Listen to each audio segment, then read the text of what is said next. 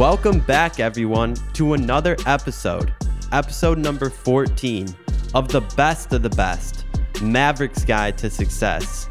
I am your host, Maverick Levy, and you may all get annoyed that I start off each episode telling you to check out the social medias, telling you to check out the websites, but there's a reason I want you to do that, and it's because there's so much more there that you can interact with. You can listen to the podcast, but when you go to the social medias, you can see the face of the guest that I'm interviewing. When you go to the website, you can see the emails or the contact information on how to actually reach out to the guest. So, the app for the social medias is TBOTB Pod. The website is TBOTBpod.com. And I also just want to thank everyone for the unreal support you've shown episode number 13 with rapper Payroll Giovanni was a show that was special to me because I was sort of fanboying over him. But the support I've got from the Detroit area overall has been tremendous and amazing. So I just want to thank you all for that support because it really helps me make the show a better one. And as always, please don't forget that the discussions on this podcast are for informational purposes only. I cannot predict and do not guarantee that you will obtain a particular result from the information provided. You should always seek professional assistance before making decisions in connection with the topics discussed. Now, this episode is much different than others because the other episodes, we focused on business, whether the person was a personal trainer, whether they were a rapper, no matter who they were, we really focused on the business aspect of those fields. And this episode is going to be a little bit different because I believe, and this is my personal belief, that once you want to obtain success in your life and to get to that level, you need to be in a good state with your mental health. You need to be focused on yourself. You need to be doing things for yourself, talking to people if that's what you need to do. So, on today's show, I have Johnny Crowder, who's the founder and CEO of Cope Notes. He's also a TEDx speaker. And this is coming from his LinkedIn. He's a huge mental health advocate. So, welcome, Johnny, to the Best of the Best podcast. Thank you for having me. It's going to be hard to follow a rapper. I will do my best. Trust me, this is more important. Like I talked to you about before we started recording, is I personally believe that this is one of the most important topics we've had on the show so far. And, you know, everyone, I want you to know that usually we start this off with some background questions about the guest, where they grew up, things like that. But I want this one to be a little bit different, right? Because he's a mental health advocate, but he's also an entrepreneur, a successful entrepreneur.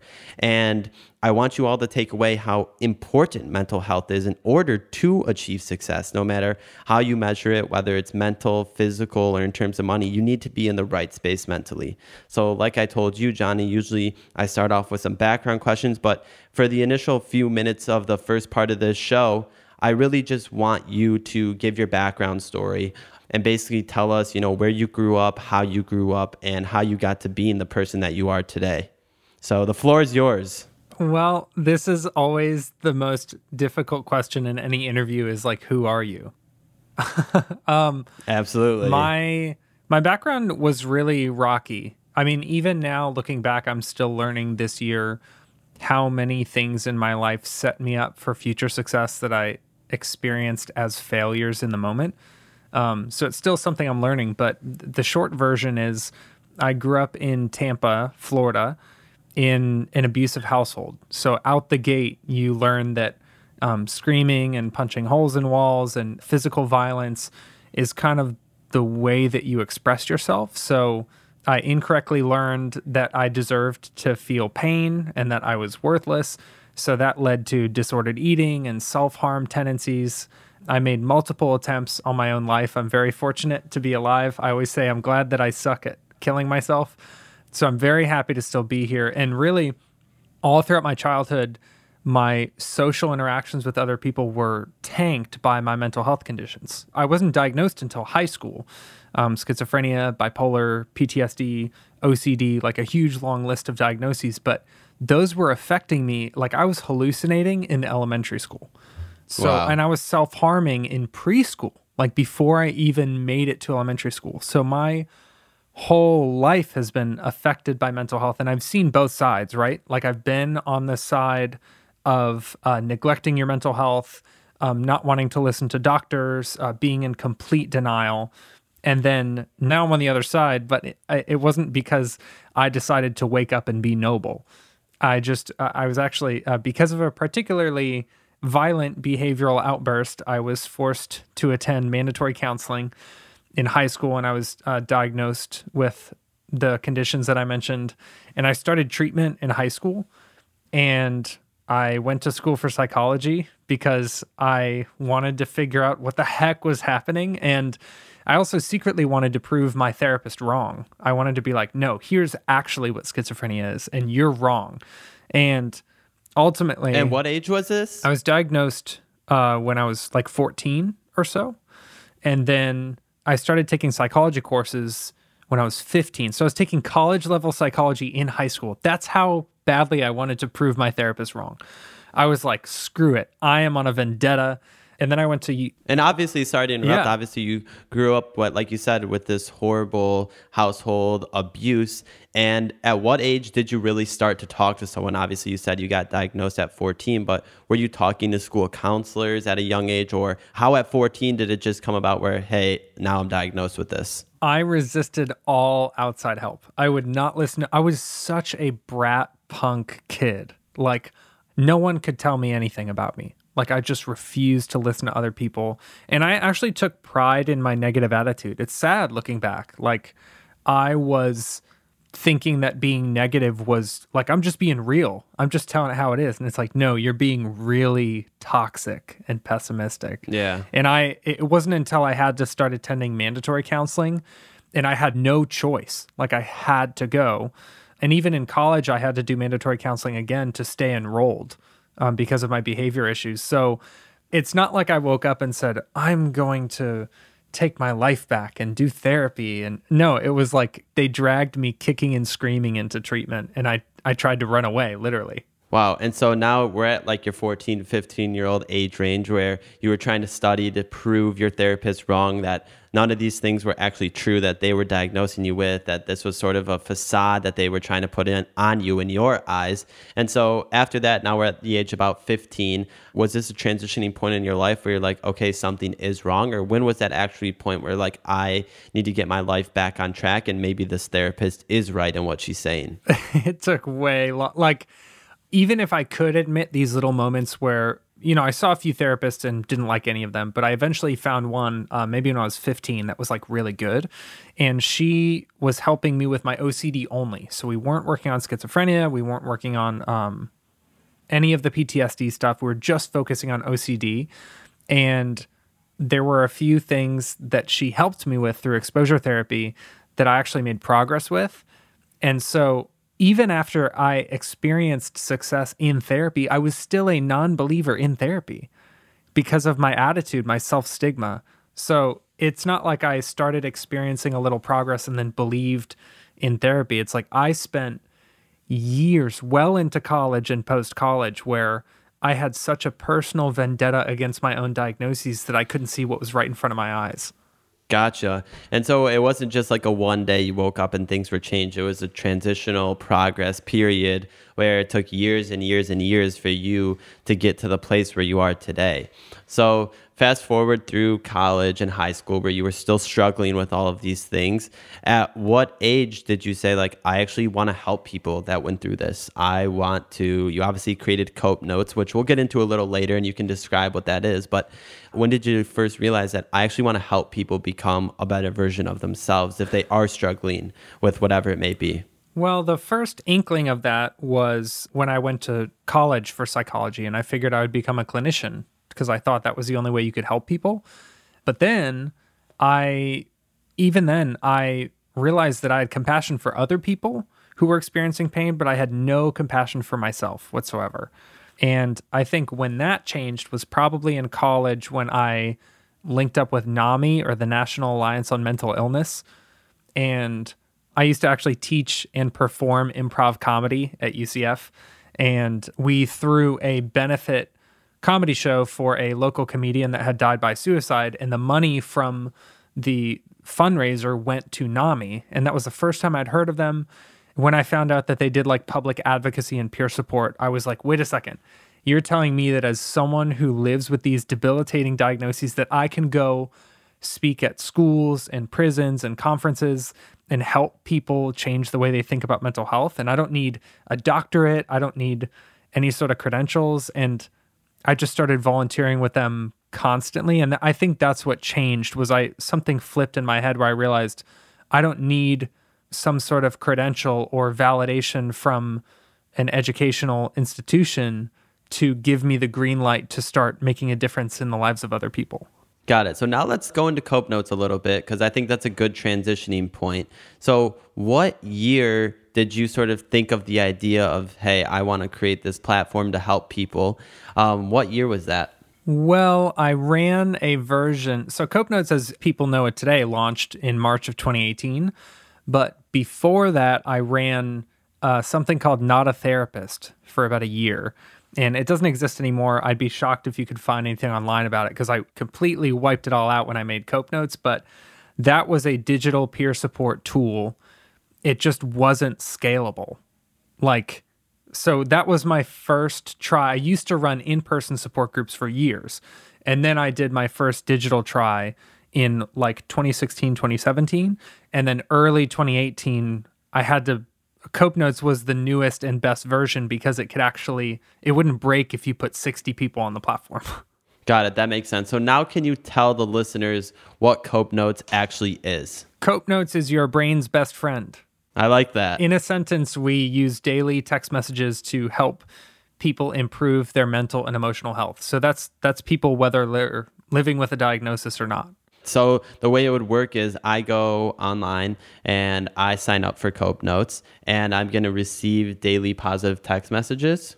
Yes, although a lot of people think like, you know, do you just text people like smile or buck up kiddo? And it's like, no, these are randomly timed text messages that are written by peers with lived experience and reviewed by mental health professionals to they're designed to interrupt negative thought patterns and train your brain to start thinking in healthier thought patterns. So picture it like guerrilla warfare on your toxic mental habits. And as a person that subscribed to these messages to try and help myself become the better version of me, can I respond to them? Is that something that the platform has the ability to do? Yeah. So, one of my favorite parts of Cope Notes is that it serves as a digital journal. So, it's not like a crisis text line where we are, you know, walking people through, like we're crisis counselors in real time, helping people talk them off the ledge.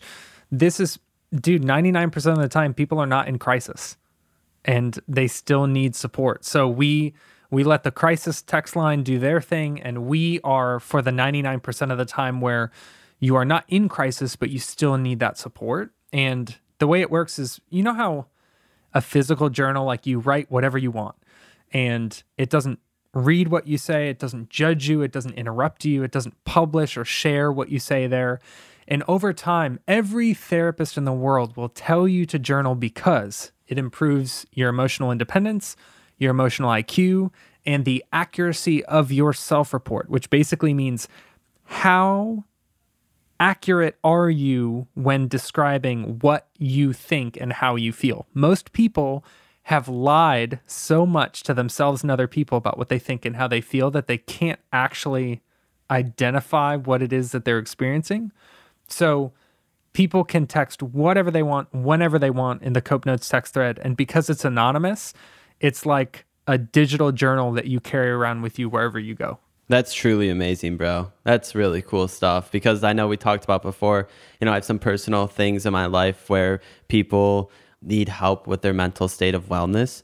And it's cool that this is a platform to do so on. So I hope that we can either touch a million people or even just one person with this episode and sort of change their life. And I think this is a good transitioning point to start off asking you some questions about mental health and things like that. Sure. So, what is the first step someone should take that if they are struggling? And they want to get back on track in terms of their mental health, what is that first step that you would recommend them to take? You know, as someone who has failed pretty much every step so far, several times uh, to get where I am, I think what I would recommend is You know, I would argue that if you recognize that you are struggling with your mental health, you're already like four or five steps in. Like that takes so much mental acuity to actually identify, like, wow, I'm struggling with anxiety or depression right now. I can tell. If you have that awareness, you are starting out like 50 miles in front of me when I started out because I railed against that for years. So if that's the case, I would say your next step, that's probably not the first step, your next step would be to try to identify areas of your life in which you would experience improvements and progress if you solved those problems because I what I found is even if I could identify that I was feeling pain, it wasn't enough to actually motivate me to do something about it. I actually had to envision what my life would look like without that pain. And once I had a mental picture of that, like, whoa, I could be so much more productive. Like, I could write much better music. I could maintain much healthier interpersonal relationships. And you build this picture of your life. It's just your life right now, but a version of your life in which you have a healthier brain. And all of a sudden, you're like, wow, I have a true north. How do I get there? It's sort of like manifestation, where you're manifesting sort of what you're going to see in your future, which is something I've talked about on the show and I believe in. And I think this sort of parallels perfectly with today and COVID happening, right? A lot of people are cooped up inside their homes. They're not going out. They're not having the social interaction, and that's deteriorating their mental health. Um, it's putting a huge, huge weight on those people that were struggling beforehand. And I can even only imagine what they're struggling now. So, how have you seen in your eyes COVID have an impact on mental health and raising awareness of mental health? I think that COVID is maybe the one millionth straw on the camel's back when it comes to mental health. Like, we, you know, the story that I just told of me ignoring my mental health and denying it for so long, that's what culture has been doing for decades. Like, employers are like, no, my employees are bulletproof and they don't need mental health support. And schools are like, oh, they're just kids. They don't really need that support. And I think we are approaching critical mass with the topic of mental health, where culturally we are going to have to come to terms with it because I think this year we lost the luxury of getting to say, I'll worry about it next year. Like this year brought it to the front of people's. Here's what drives me nuts that I think COVID might be killing. What drives me nuts is that people think that if they send a tweet with hashtag mental health, that they're a superhero and that they did it and that it's over, that the fight against mental health stigma is over. But they don't actually make changes in their life and then it falls flat. And then the next year, come mental health awareness month, maybe they'll share a post from somebody and that's it. What COVID is changing is people are realizing that that's not enough. They're like, oh crap, all of my coping mechanisms have been removed, like church, basketball, going to concerts, all the things that I used to do to feel sane have been stripped from my life. What do I do to stay sane that won't destroy me, like drugs or alcohol or any sort of destructive habits? We have to turn to something. And I think COVID has made it so that we can't ignore mental health anymore, no matter how hard we try. Yeah, that's a great point you bring up because um, those sort of coping mechanisms that once were are probably no longer available in this world. And you see a lot of people turning to substances to abuse them to try and take them out of that state of mind. And they have to understand that they there's other ways to go about it even in this crazy world of covid and they just have to explore those other options. And i think with that if you see that someone is struggling with their mental health right whether that be a family member a friend a coworker what would be first off let's talk about what would be some signs that like you notice someone's off right and with their mental health but what would some signs be to you to say okay i need to try and talk to this person obviously in a way that um, not uncomfortable and i think that's a big problem even for me in my personal life like if i see someone is struggling with something and that they do need help or they do need someone to talk to i don't really know how to approach that situation. So what would you say is sort of like some signs that you need to approach it? And then also to follow that up, how do you actually approach that kind of situation from an outside perspective? So let me see. Uh, as far as signs, something that I've seen a lot in my own friend groups and something that I've done in the past is joke and be very flippant around like self harm and suicide and depression. Like, think of, uh, I bet everyone listening right now can think of a couple friends who share really depressing memes on Facebook and Twitter and Instagram. And it's like some part of them must be relating to that if they're putting that on their newsfeed. Like, there's so many memes that are rooted in depression and anxiety and they're like they'll share a picture of SpongeBob and it's like me when my anxiety wakes me up at 3 a.m. and it's like there's some part of that that is resonating with your friend even if they think it's funny like there was a, a person in the music scene that actually passed away died by suicide maybe a year or two ago and after I found out that they passed away, I went to their Facebook and it was littered with memes like that. Like, oh, oh, like one one day I can't wait to leave this planet, and it's like a picture of a frog leaping off of something. Like it's it was all presented as jokes, but if you see someone using their social media that way, or even in person, they make offhand comments about how they don't want to live on this planet anymore, or you know, being so stressed that their nose is bleeding or whatever. Any types of even jokes like that are worth addressing with your friend. And then the easiest way I would say to do it is as far as bringing it up, you just have to bring it up. So many people, you were like, I don't know how to do that without being uncomfortable. I don't know how to work out without being uncomfortable. It hurts. That's it true. hurts. That's true. Every time I work out, I don't know how to take a splinter out of my finger without it being uncomfortable. Or when I broke my nose, my doctor made me really uncomfortable when he snapped it back into place. Like, there's no way Yeah. around it. You just got to do it. Yeah. Just got to do it.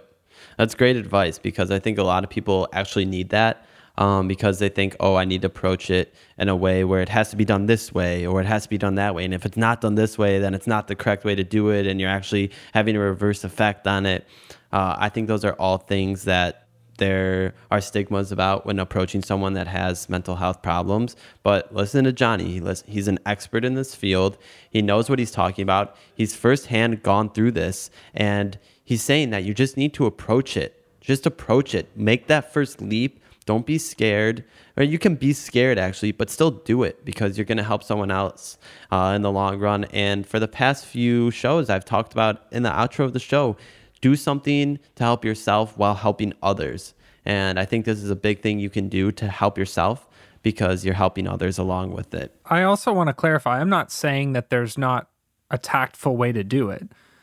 What I am saying is some people spend, you know, three years trying to figure out the tactful way to approach their friend. And then, not to be morbid, but that friend isn't around anymore. And it's because someone waited three years trying to figure out the right way to say it. Like, there is no real fun, comfortable way to say it. Like, there's a tactful way to bring it up, but don't wait so long that you miss your chance to be there for your friend.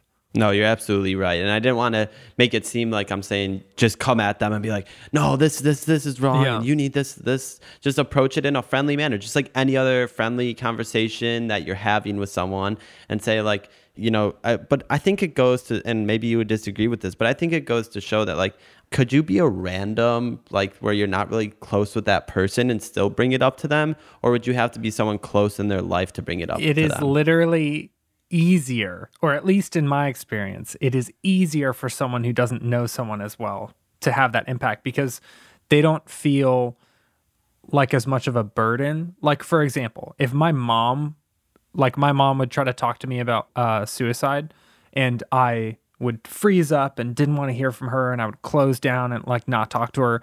But if like some kid at a show wanted to talk about it, I'd be like, oh yeah, I'll open up because I don't feel like a burden to that person because I don't know them personally. So that makes sense, actually. you are, I'm not saying that if you're close to someone, don't bring it up. I'm saying don't think that because you're not close to someone that you can't have a positive impact. That's great information. Thank you for saying that. That's really great. And what advice would you have for someone that wants to focus on their own self care for themselves, whether they already are in a positive place in terms of their mental health, or maybe they're in a negative place? What are some things or routines that you have to offer besides obviously signing up for Cope Notes to train your brain to receive these positive messages? Is there any other advice you would offer to someone that wants to focus on their own self care? I would say that you need consistency it's not something that you can say, oh, quality over quantity with my self care. Quantity matters too. You can't just do, oh, yeah, once a month I uh, get a massage. And it's like, that's great. But that's one hour out of, I'm not going to do the math, but a thousand hours or something. I don't know, yeah. hundreds and hundreds of hours. Yeah. It would be better for you to do one small thing every day or five small things every day because Consistency is what shows your brain that something is acceptable and normal. So if you only do one nice thing for yourself once a month, your brain might resist part of it. Ugh, I don't deserve this, or I should be working right now. But if you do all of these tiny little self care things for yourself throughout the day, it starts to feel like, yeah, I should prioritize this because I do it so often. So I don't think you need to do one huge thing once a year, once a month. I think you, if you have to choose, you're better off doing five small things a day or 30 seconds a day or whatever it is, as long as you can maintain that consistency. No days off with self care. I like that. I like that. No days off. That's a good one. That's a good one to put in your quote books. no days off for self care. I really do like that. And now I want to talk about vocalizing your feelings or maybe writing down your feelings as a person that has a lot of stress in their life. I know that it always helps me to talk about my feelings, to talk about what's going on, even if it's nothing too deep. It just helps me to sort of put it out, uh, like, you know, not really in a flow chart because I'm speaking it out, but just make sense of what's actually going on. So, how important would you say it is that someone is talking to someone about their feelings? This might be a controversial opinion. I do not think that another person being there is the defining characteristic of whether or not something is helping you. Like, I've written tons of songs by myself that have helped me grow in so many ways that, you know, no one was with me when I wrote that. It was me in a blank Word document, it was me in a note in my phone. And I learned so much and grew so much from that. So don't think that you can only grow if you have someone else because then you're fostering dependency, which is really dangerous. That's true. You can heal by yourself to an extent.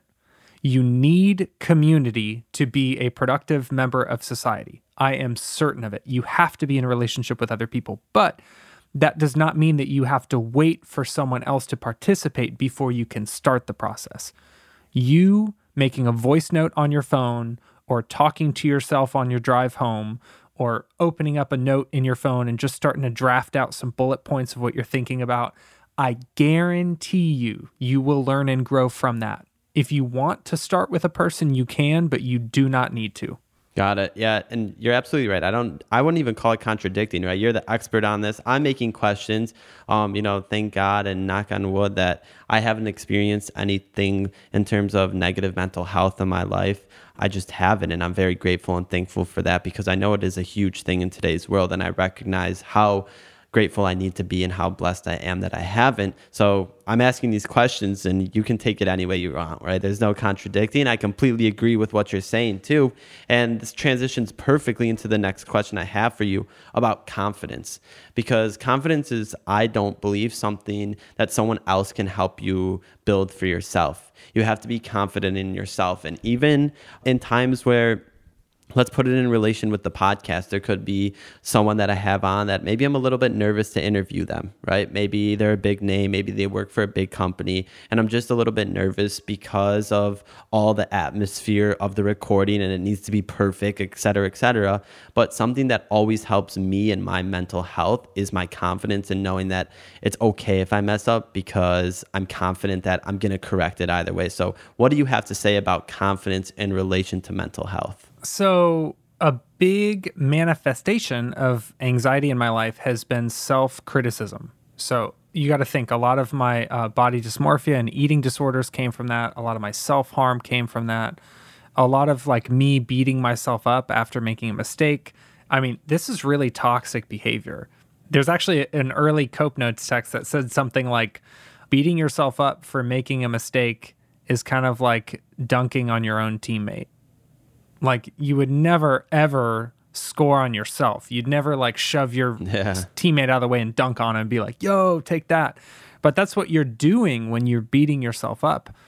You are turning on the only person who's always going to be on your team, which is yourself. And I've struggled with confidence a ton. And any public speaker, any vocalist, any leader, any CEO or founder, whether they tell you or not, experiences doubt constantly.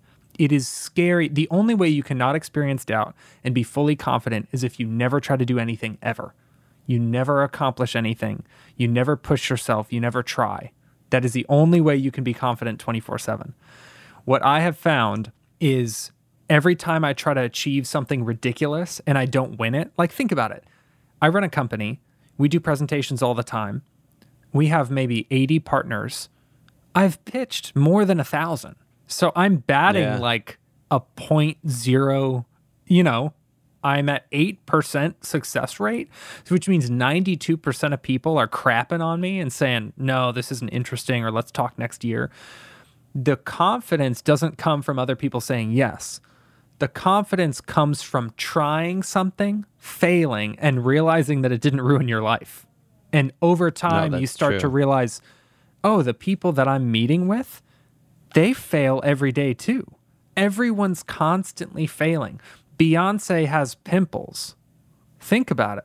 Yeah. Nobody is perfect. Everyone makes mistakes. And when you start to see that playing field level out, you start to think of any of your mistakes within the frame of, oh, that's just a mistake that was public. Think of all the mistakes that the people who are judging me have made in private. And that's not judging them. That's realizing that there's not a status difference between you two CEO to janitor. Absolutely. And it's two things I want to take out of what you brought up. First thing is failure. Failure is something I always talk about on the show. I always say that, and I truly believe in order to succeed, you must fail. Probably more than one time. If you just failed once, then I mean, you are the luckiest person because failure is how you learn what you did wrong and what's going to make you a better person. And the second thing I wanted to take out of what you said is the fact of realizing that the worst thing that can happen the majority of the time, whether you are pitching something, whether you're emailing someone, texting someone for an opportunity for yourself, the very worst thing that can happen is they say no and you wasted a little bit of your time with it, but then you're going to keep trying and keep trying and keep trying. And one of those companies are eventually going to say yes. And the worst thing, I think a lot of people get scared like, oh no, I'm not going to do it. Like, what are they going to think? Who cares what they think? The worst thing they can say is no, like, nothing's going to happen to you. No, right? Like, and I think that's what I wanted to take out of that because those are two things I always touch on on the show, which you sort of said in a different light. So thank you for bringing those up. Think about rejection. Tech N9ne, rejected.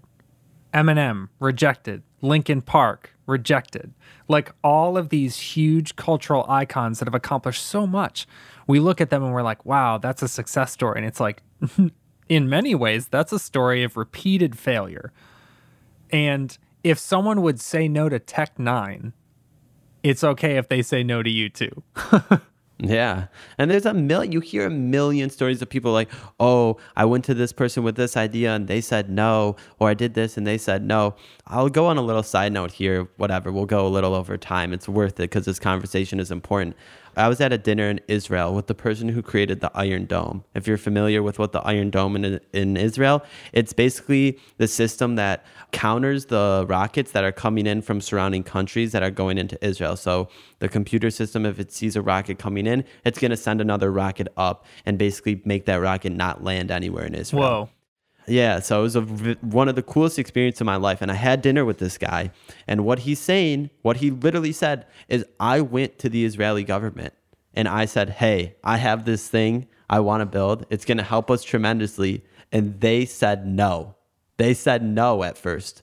He's like, Okay, pretty much screw them. I'm going to go and get outside funding for it. And I'm going to show them that this is a real viable option to protect our country And now, I mean, Iron Dome is one of the biggest defense mechanisms that Israel has, and it protects all its people. And this guy's literally sitting at dinner telling me that they said no at first. And now, if you're in Israel, you feel blessed that you have the Iron Dome there to protect you and you feel a little bit safer. So it was just a cool experience of someone saying no that I wanted to bring up because this guy, he's like, oh, I was just at meetings with diplomats and this and that. And I'm like thinking to myself, someone just told you no and now you're just pretty much shitting on them in another aspect showing you like look look what i accomplished now. So it's just i have to say this though.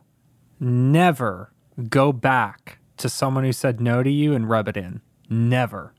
Ever i agree with ever, that. ever ever. You give those people an opportunity to tuck their tail between their legs and come in and show you respect because you know how it feels to be wrong Everyone's been wrong. So don't you dare lord your victory over someone else who didn't see it while you did.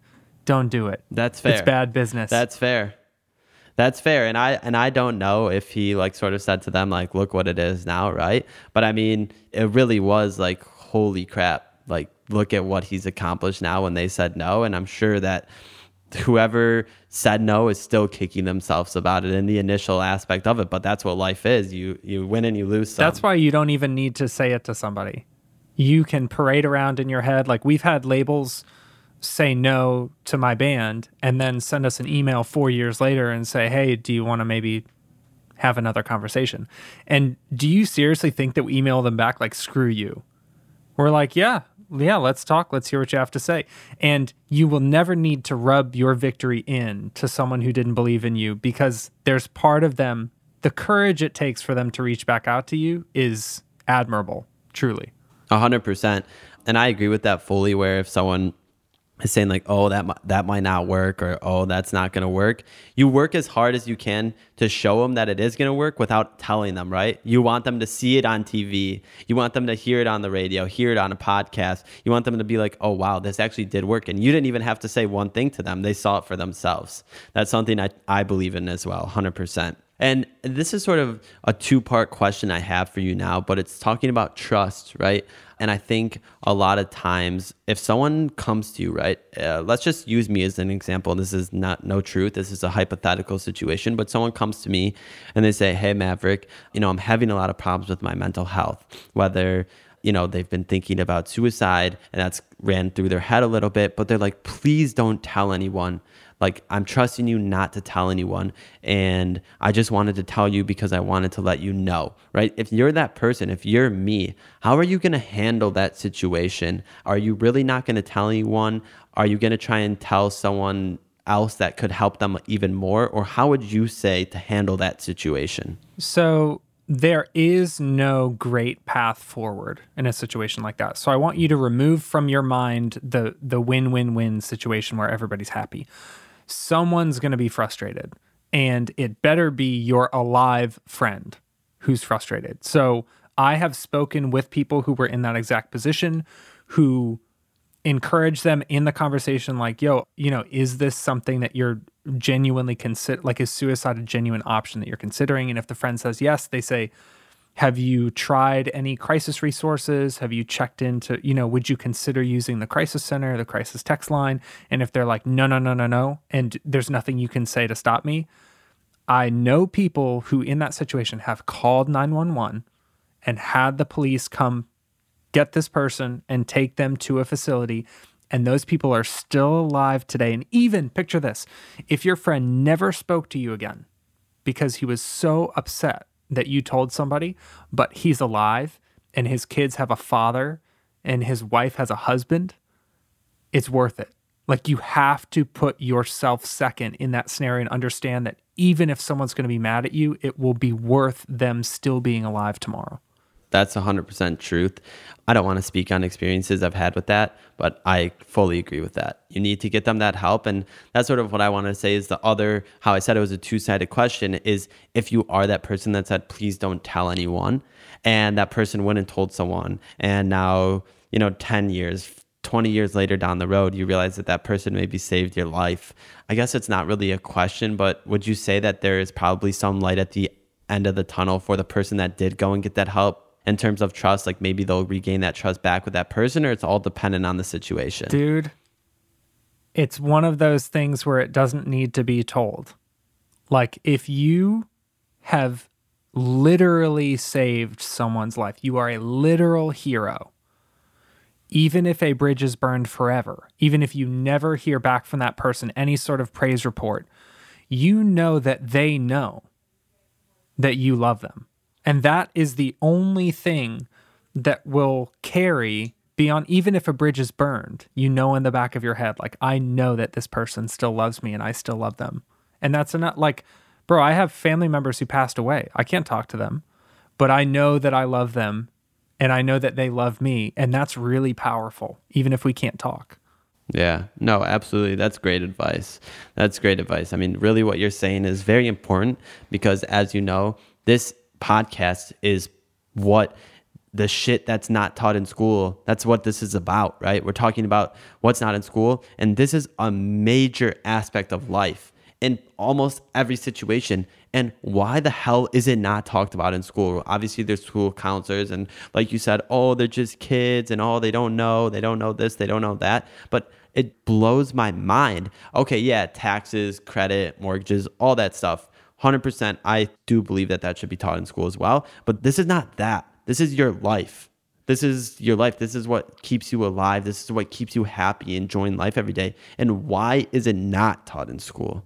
Uh, and something you and I got to work on. We gotta we gotta come up with some things to maybe implement these uh, conversations in a school platform for sure. So the only reason I want to get rich, like rich, rich, rich, rich, rich, crazy rich, is to deploy millions of dollars towards a complete redesign of the public school system.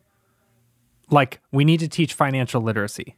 We need to teach mental and emotional health. We need, like, if I have to earn a hundred billion dollars in my lifetime to pump it into the school system to pay for them to rethink what is taught to next generation's youth, it will be worth every moment of work that it takes to do it. I agree with that. 100%. Let's do it together. Yes, we sir. got to do it together. Let's do it. Now, before we totally switch topics into you being an entrepreneur, I just want to, you know, go back and sort of touch on things that we talked about and see if there's anything else you think that whether it's about abuse, whether it's about mental health, working on your mental health, being a person to talk to, is there anything you think we missed in our conversation that is very, very essential that people absolutely need to know before we transition? I just want to say two things. First is if you see something, say something.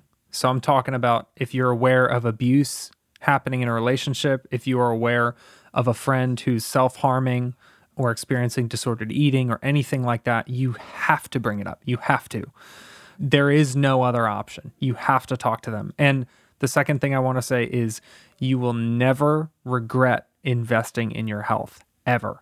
You will never make an investment into your mental emotional health that you'll think, ugh, you know what? That hour that I spent investing in my health and well being in my mind, the only thing that I really carry with me for my whole life, I really could have spent that time and money and energy playing NFL Blitz.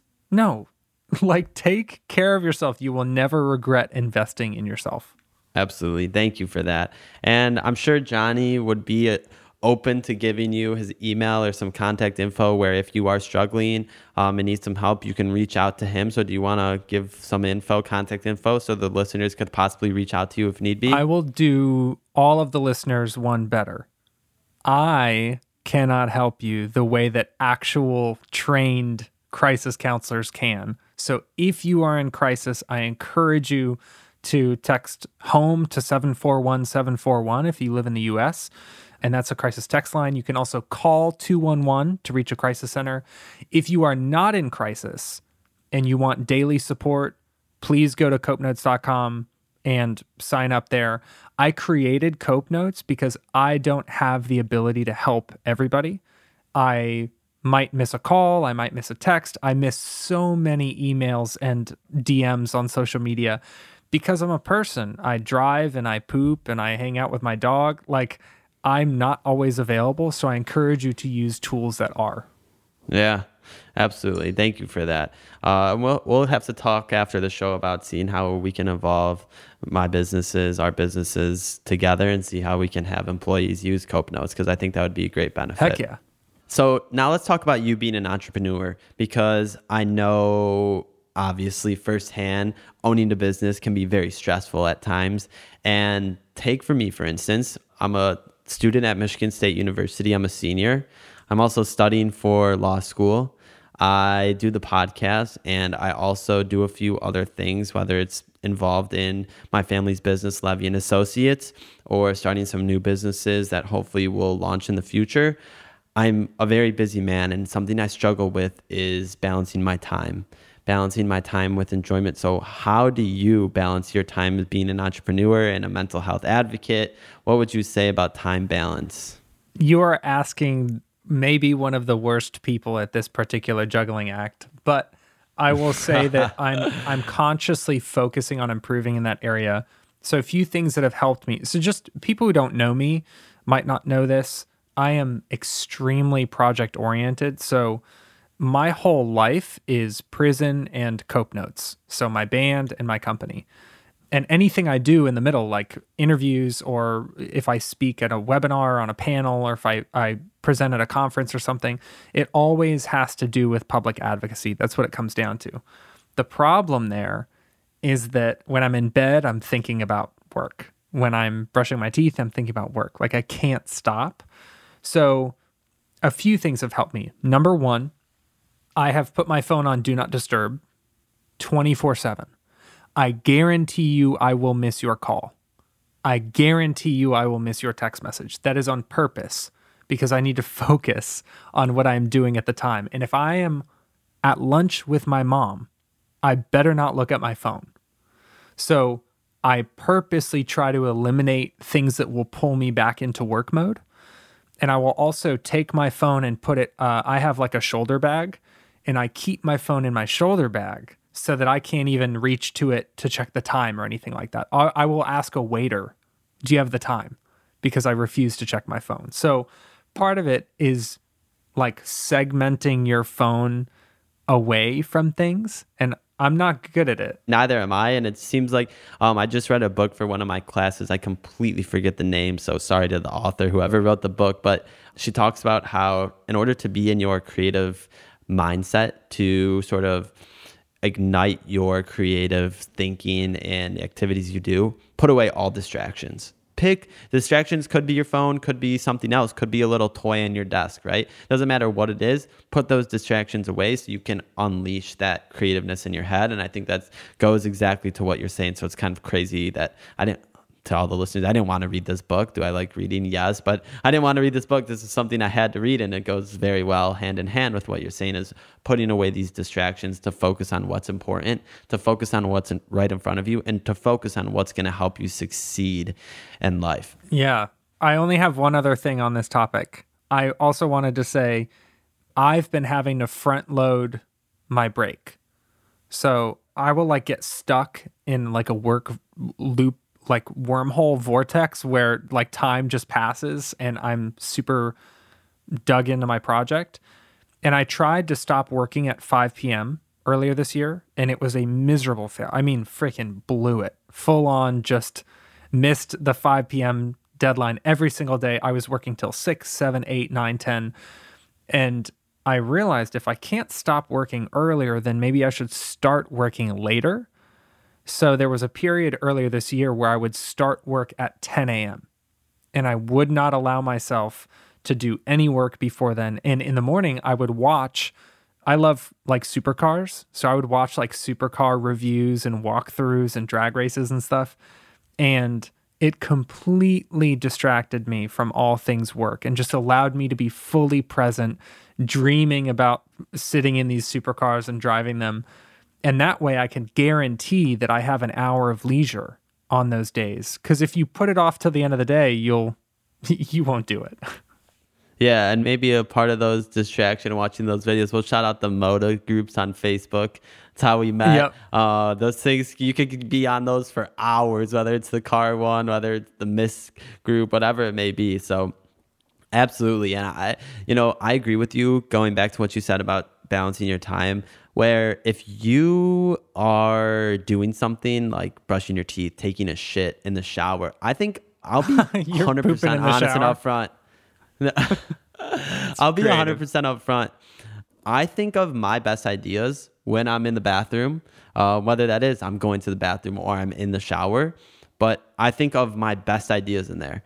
Um, I think I've thought of the name for companies. I thought of content to have on the podcast. I thought of better ways to organize things. It's so weird, but I think it goes to say where like you can't turn off your brain in that aspect. There's no like way to like shut everything off and be like, okay. The only time when I'm ever able to do that is like 10 minutes before bed where I can fall asleep in like two seconds. So, um, but like those 10 minutes before bed where I'm watching Netflix uh, or watching a TV show, I can actually like zone out. But then 10 minutes, like I said, I fall asleep so quick where like after 10 minutes, I'm like done and I'm asleep already. But absolutely, you have to find what's going to work with your schedule, what's going to work with your brain to eliminate the distractions and balance your time. But Johnny, what's your favorite part about being an entrepreneur?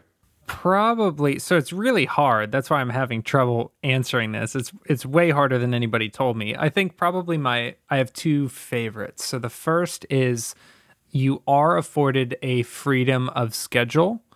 However, you very rarely are able to take advantage of it because of how much work there is to do.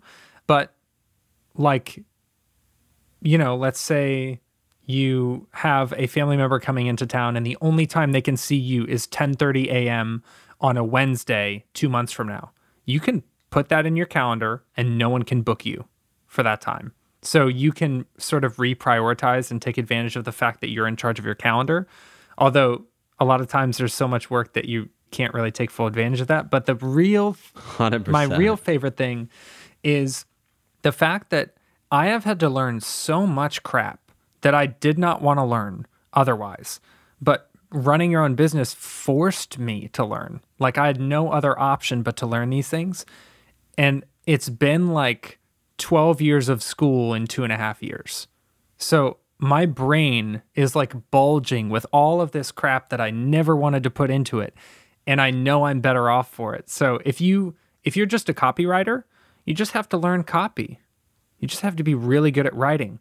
But if you run a company, you have to learn coding and security and privacy and legal stuff. And all of a sudden, you have a much better rounded skill set than you ever would have had you worked for somebody. Yeah. And I think going along those lines, when I don't know why it is, but this definitely happened with me where when I was younger, I thought I knew it all. I thought I knew everything about anything, and no one could tell me, oh, you didn't know about this or you don't know. I'd be like, yeah, I do. What do you mean? Uh, I read uh, two paragraph section of that article online. I know all about it. And now my whole mindset has been for probably the last three to four years is I always want to be learning. People use like a term ABC, always be closing. I like to say ABL, always be learning. Love it.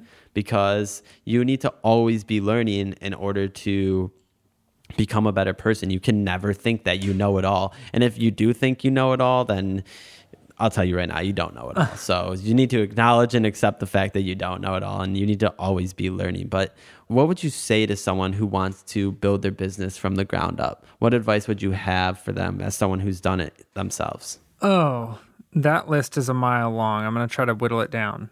First things first, make sure you want to do it. Most, and that sounds so boom boom, but bro, I think so many people don't actually ask themselves, like, am I willing to hear people say no to me every day for for a thousand days in a row before someone says yes? Am I willing to let this? Is what I'm doing important enough for me to compromise my financial wellness, my mental and emotional health, my relationships, my living situation, all of my other hopes and dreams? Like, I'm a big fan of taking calculated risks. I'm very risk averse. So I don't take, you know, I think if you have a couple drinks and you drive home, that's an uncalculated risk. If you eat sushi from a gas station, that's an uncalculated risk. I don't take those. All these tiny little risks we take on a daily basis. I take one huge calculated risk like every five years. And I am a huge fan of that approach. But with that being said, you have to ask yourself three years from now, if I fail, will I still be happy that I gambled everything I have on this idea? And if it's if the answer is no, then your idea for a business is not important enough to pursue. Not that it's not valuable, but that you should reconsider whether it should be a business. Second thing related to this, get help and opinions from people before you do anything. Don't name it. Don't come up with all of the business plan yet. You need to write down your your napkin idea, your bar napkin scribbled idea. Yeah. Before you start giving structure to it, talk to a hundred different people and get their opinions and weigh them, organize them before you draft anything. And then when you draft something, join a business incubator, most of which are free, or utilize free entrepreneurial resources in your community. Pretty much every municipality has some sort of local free entrepreneurship mentoring or classes. You need to learn that stuff before you start because here I am, two and a half years in having to learn this stuff as I go, it would have been way easier to learn before I actually had employees and paying customers to take care of. Absolutely. And a lot of those topics, that's why I started this podcast, right? I want it to be a resource for those who want to start their own business or if they want to be an employee, whatever it may be. I want them to have this resource to learn these things beforehand so they're not lost, or at least they can build on the knowledge that they've learned, the complexities. I sort of lay down, I always say, like this foundational base of knowledge that you can take with you and do many different things with. That's the goal of this podcast, 100%. And with all that being said, what would you say to someone? Who is an entrepreneur, but they're struggling to stay committed and to stay motivated to continue doing what they're doing for whatever the reason may be, what would you say to them? It is literally as hard as it is for you, that's how hard it is for everybody else. All the people who say, you know, overnight they didn't have to do anything, it just was flip of a switch, they're either lying or they are unicorns. There's no in between. This is hard. It's not because you're stupid. It's not because you're not applying yourself. It's not because you're not talented or your idea is dumb. It's because this is hard. So either consider a pivot to make things easier, either refocus who you're targeting as a customer or maybe rework your idea to be a better fit for the market. Or if you've already tried those things or you don't think either one will work, you have to understand that these things take way longer than they should. I don't like the fact that that's the case, but don't start beating yourself up and thinking that it's because you're inadequate as a leader. It's in 99% of the cases, that's not true. The fact is, just takes a while. Yeah, that's great advice. Well, Johnny, let's wrap up this interview with one final question. And this is a question I ask all my guests at the end of an interview and you can feel free to answer it and take it in whichever direction that you feel is best. But, Johnny, what do you wish you knew in your early 20s? I wish I knew that things would get better. I would have bet, I did bet my life in a suicide attempt that things would never get better. And I'm wrong. I was wrong. I my life is so much better now than I could have ever imagined. I'm so much healthier. I'm so much happier and I never knew that things would change and get better. So I, I if I could go back in time and tell myself anything, it wouldn't be like here's this nugget of wisdom or make sure you remember to floss. Although maybe I would say that. But ultimately I would need to say whether you believe it right now or not, whether you can picture it in your mind or not, things will be better eventually. They will change. That's awesome advice. Thank you for that. And well, that's it for this interview, Johnny. I'm serious. I say it to every guest. Uh, you know, thanks so much for coming on the show. But from the bottom of my heart, not only your story, but your whole outlook on life, how you've transitioned into the person you are today. It's so touching. And I hope that we inspired at least one person with what we're talking about today, and that one person can take something away from this. And many people should take something away from this because there's so much content and info. This interview is a little longer than any of my other ones have been, but I told you that from the beginning it might be that way because the topic is so dense and there's so many things that actually are so important in terms of your mental health, in terms of being an entrepreneur in relation to your mental health, all those things. So thanks again, Johnny. We'll have to stay in touch for sure. And it was nice talking to you and having this conversation with you. Absolutely. You too, brother. Well, the best of the best fans I want you all to know that success comes in many different forms. It's not just having the coolest car, the nicest house, the dopest clothes, the coolest watch, the coolest shoes, whatever it may be. In my opinion, it's about who is the happiest every day, who actually enjoys life. So, if you're measuring success in terms of money, in terms of materialistic things, please start to measure it with the state of your emotions. And I'll even say your mental, your physical health, all those things, because that's how you should measure your success, right? I talk about success a lot of times in terms of money, but that can only happen if you're happy with your emotions, if you're in a good state with your mental health. And I think your physical health has, you know, not a ton to do with it, but definitely it's an aspect of it, especially in my life. So put that materialistic stuff aside, wake up every day with a smile on your face, feeling blessed. And if you aren't enjoying life every day, ask yourself, why and what you can do about it, and then make a plan of action and go through with it. Please be safe, be healthy, and always lead by example. Don't forget to subscribe and spread the word about the show to your family and friends. That's how the show gets bigger and how it gets better. I'll say that forever, but that's it for today, everyone. Thank you for listening to this tremendous, amazing, over the top episode of the best of the best Maverick's Guide to Success.